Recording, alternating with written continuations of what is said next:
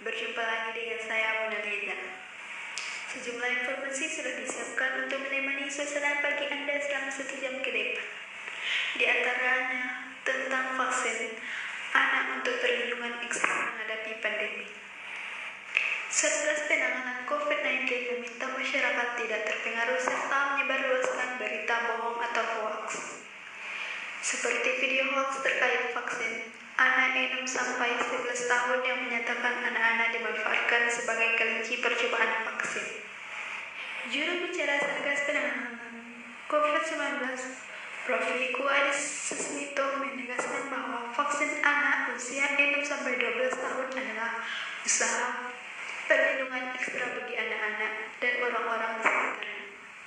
Untuk itu, masyarakat diminta untuk bijak dalam menerima informasi dan tidak memperluaskan atau membuat konten tanpa basis ilmiah.